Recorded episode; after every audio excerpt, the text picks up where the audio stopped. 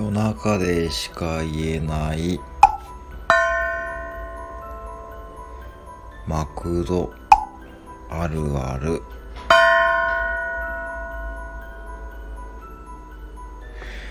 ほんでさ私さ田中さんに聞いたんやってこの間田中さん。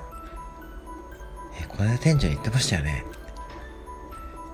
えなんであれ言ったんですか？って聞いたらさ田中さんさ店長まあポテトしかやらないからまあ悪いかなと思ってまあぶっちゃけポテトみんなできるでしょ。って言ったよね。